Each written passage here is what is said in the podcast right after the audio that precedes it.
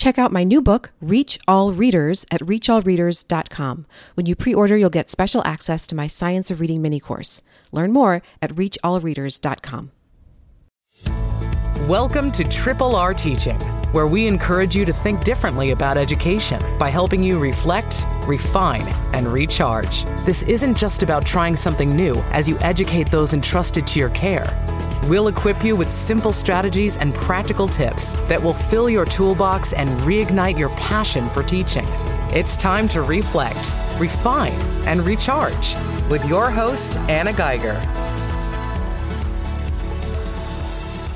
Hello, Anna Geiger here, and I am joining you for another Facebook Live video, which is going to become episode 40 of the Triple R Teaching Podcast. And in this episode, we're going to talk all about decodable and leveled texts. So, should you be using decodable books or leveled books with your young readers?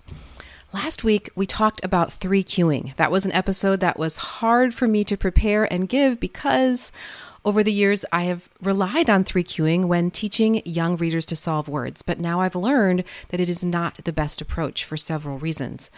The reason why having kids solve words by using context clues or pictures or just the first letter, the reason why that's not a good idea is because we're actually training them to do their reading work on the wrong side of the brain.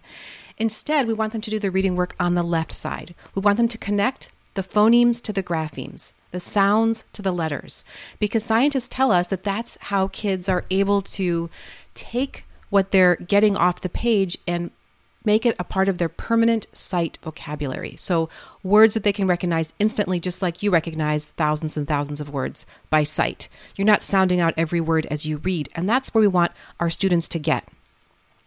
In order to get there, though, they have to sound out the words at first. And I know that as a teacher, I thought that I was doing it all correctly because I did teach phonics. We had phonics lessons. The problem is that when I moved my kids into their guided reading groups, I was using books that did not require them to use their phonics knowledge. Here's a quote from Wiley Blevins. He says that when students are mainly reading leveled text with predictable sentence structures, they're undervaluing and underusing their phonics skills. This creates a really bad habit. Every book they pick up, their first strategy is to try to look at the patterns, look at the pictures, or memorize. Decodable books encourage the right strategy of sounding out the words.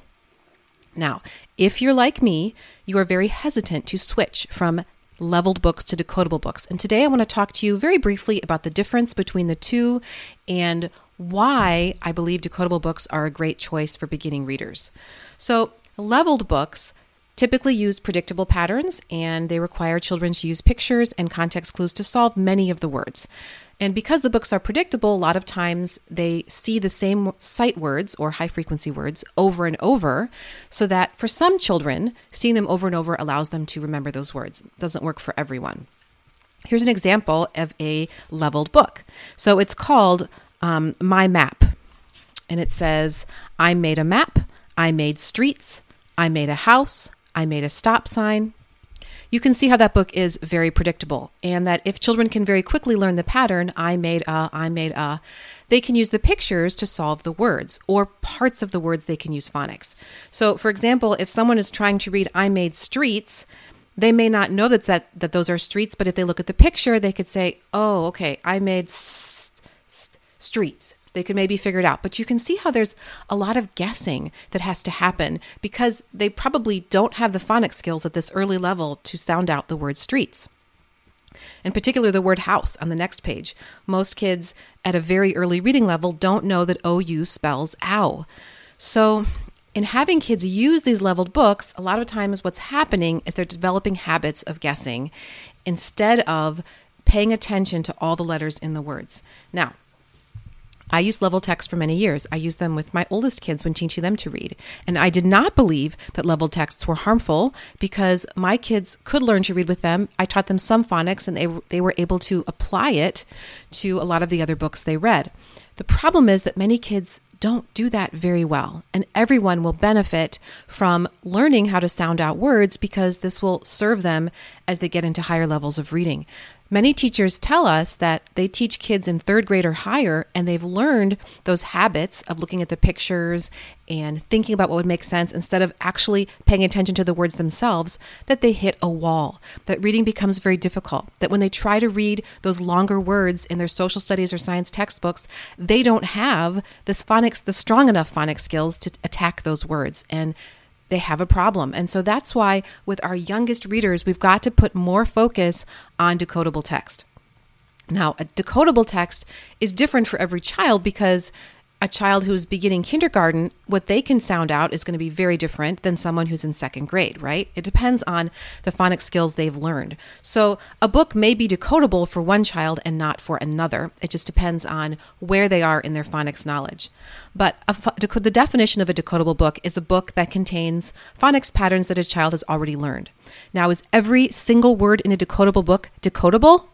Personally, I hope not, because that means that kids aren't going to have words like the and of that are really essential for making the sentences flow and making the text make sense.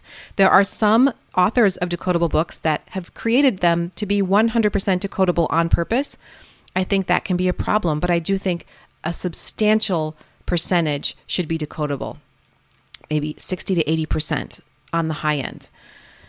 Now, if you're like me, you're thinking, I don't want to use decodable books to start teaching early reading because they're boring, they don't sound right, and they're going to kill a love of reading. Those are things that I felt for a very long time. And to be honest, it's probably fair that I thought that because the decodable books that came with my phonics series were pretty, pretty bad. They were um, very small, all black and white, which that doesn't have to be a problem, but the pictures were not engaging. And because the authors were so eager to make the books completely decodable, they had very stilted sentences and they just didn't sound right. And they used words the kids had never even heard of just to try to fit enough decodable words in the text so that comprehension really wasn't going to happen with those texts. And I found them to be painful and a waste of time. I have one thing to say about that, okay? Number one, there are quality decodable texts, and we're going to get into that. But number two, when you feel that what you're using really is important. You will do a better job with it. You will be more excited about it, and so will your students. So, if you have a decodable text that you think, ugh, this is so boring and it doesn't make any sense at all, and I hate it, but I guess I have to use it, it's going to show, right? So, you need to be, you need to ed- educate yourself about why decodable books are helpful, and you need to find good ones. And then you can use them with your students. Next week, we're going to talk about how to find good decodable texts, like what are the qualities of a good decodable text, and I'm going to share with you my favorites. I just want to really quickly just give you um, a comparison. So, right a few minutes ago, I read you an example of a leveled text. Here's a decodable text. You know, I'll go ahead and start with one that I wrote. So, this is called iCamp. This would be a book for kids who can read CVC words and then words with beginning blends and digraphs. So, it says, I get my bag, I go on a path, I look at a map. I set up the tent. I sit and sip. I like to camp. So in this book, those words are very um, decodable. There are a few sight words that you would want to teach, like the word to, the word the, um, the word my, which maybe are not phonics patterns that children know, but overall, they can sound out the words. And you could ask questions about this book. You can say, What does the boy do when he goes camping? Why do you think he's looking at a map? I think you want to make sure that the decodable texts you choose actually have something that can be discussed. If it's a whole bunch of random sentences just to get lots of phonics practice in, you're probably better just reading random sentences than reading them in a book. Because when we read a book, we should be able to identify what it's all about and answer questions about it. And if it's just random words, then we may also be doing a different kind of damage to our students. We may be teaching them that reading doesn't have to make sense.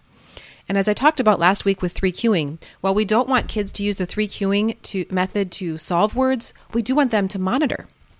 So if they're reading a word and it, they, they finished a sentence and it sounded funny or didn't make sense, we want them to go back and read it again and correct it. So, first, they're sounding out the words, but we want them to be able to go back and correct. If it's a phonics book or decodable book that you know, mixes up word tenses all the time and is very awkward because the authors don't want to use certain words, then kids can't self correct because it all sounds strange. I also, before we close today, I want to talk to you a little bit about leveled books and if there is a use for them in the primary classroom. So, I've told you before that in the past I taught reading using leveled books, and those would be the Fountas and Pinnell guided reading levels, typically from A and up. So, my very early readers would use very predictable books and use pretty much only picture cues.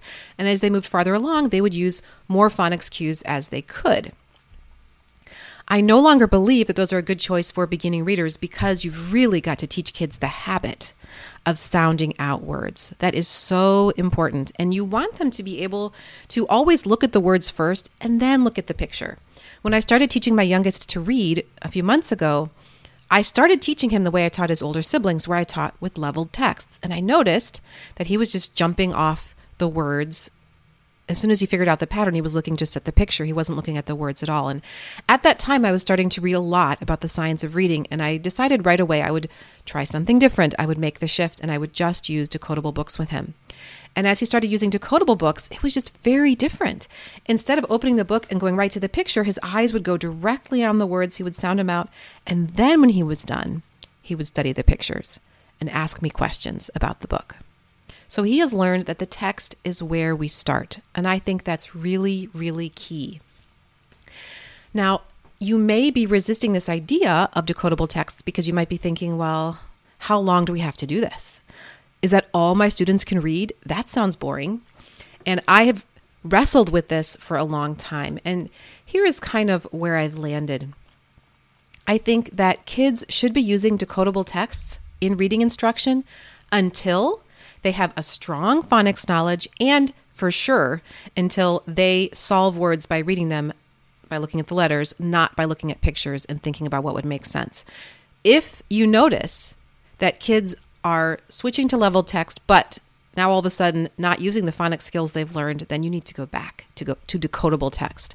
Some teachers will tell you that kids should be in only decodable until second grade. Some will say um, maybe spring of first grade. It, it, it concerns me a little bit thinking about going all the way to second grade, but there may be students for whom that is necessary. If you're thinking that is going to kill the love of reading, if that's what they have to read, I encourage you to think about it in a little bit of a different way, as I have been. And that is that the thing that builds a love of reading is success with reading. If you are giving kids leveled books that they they have to use pictures and they have to use context to solve the words and they know they're really not reading them because they can't read the words in isolation, it's hard to build confidence with reading. On the other hand, if you give a kid a very simple word book that they can sound out with success and they get faster and better, that's where the love of reading comes, knowing they can do it. There are lots of good decodable books out there. We're going to get to those next week. And if you have any questions, leave them below this video on Facebook or in the podcast notes, which, when the podcast is published, will be at themeasuredmom.com forward slash episode 40. Thanks for joining me, and next week we'll be talking about how to find the best decodable books for your learners. That's all for this episode of Triple R Teaching. For more educational resources, visit Anna at her home base, themeasuredmom.com, and join our teaching community. We look forward to helping you reflect, refine, and recharge on the next episode of Triple R Teaching.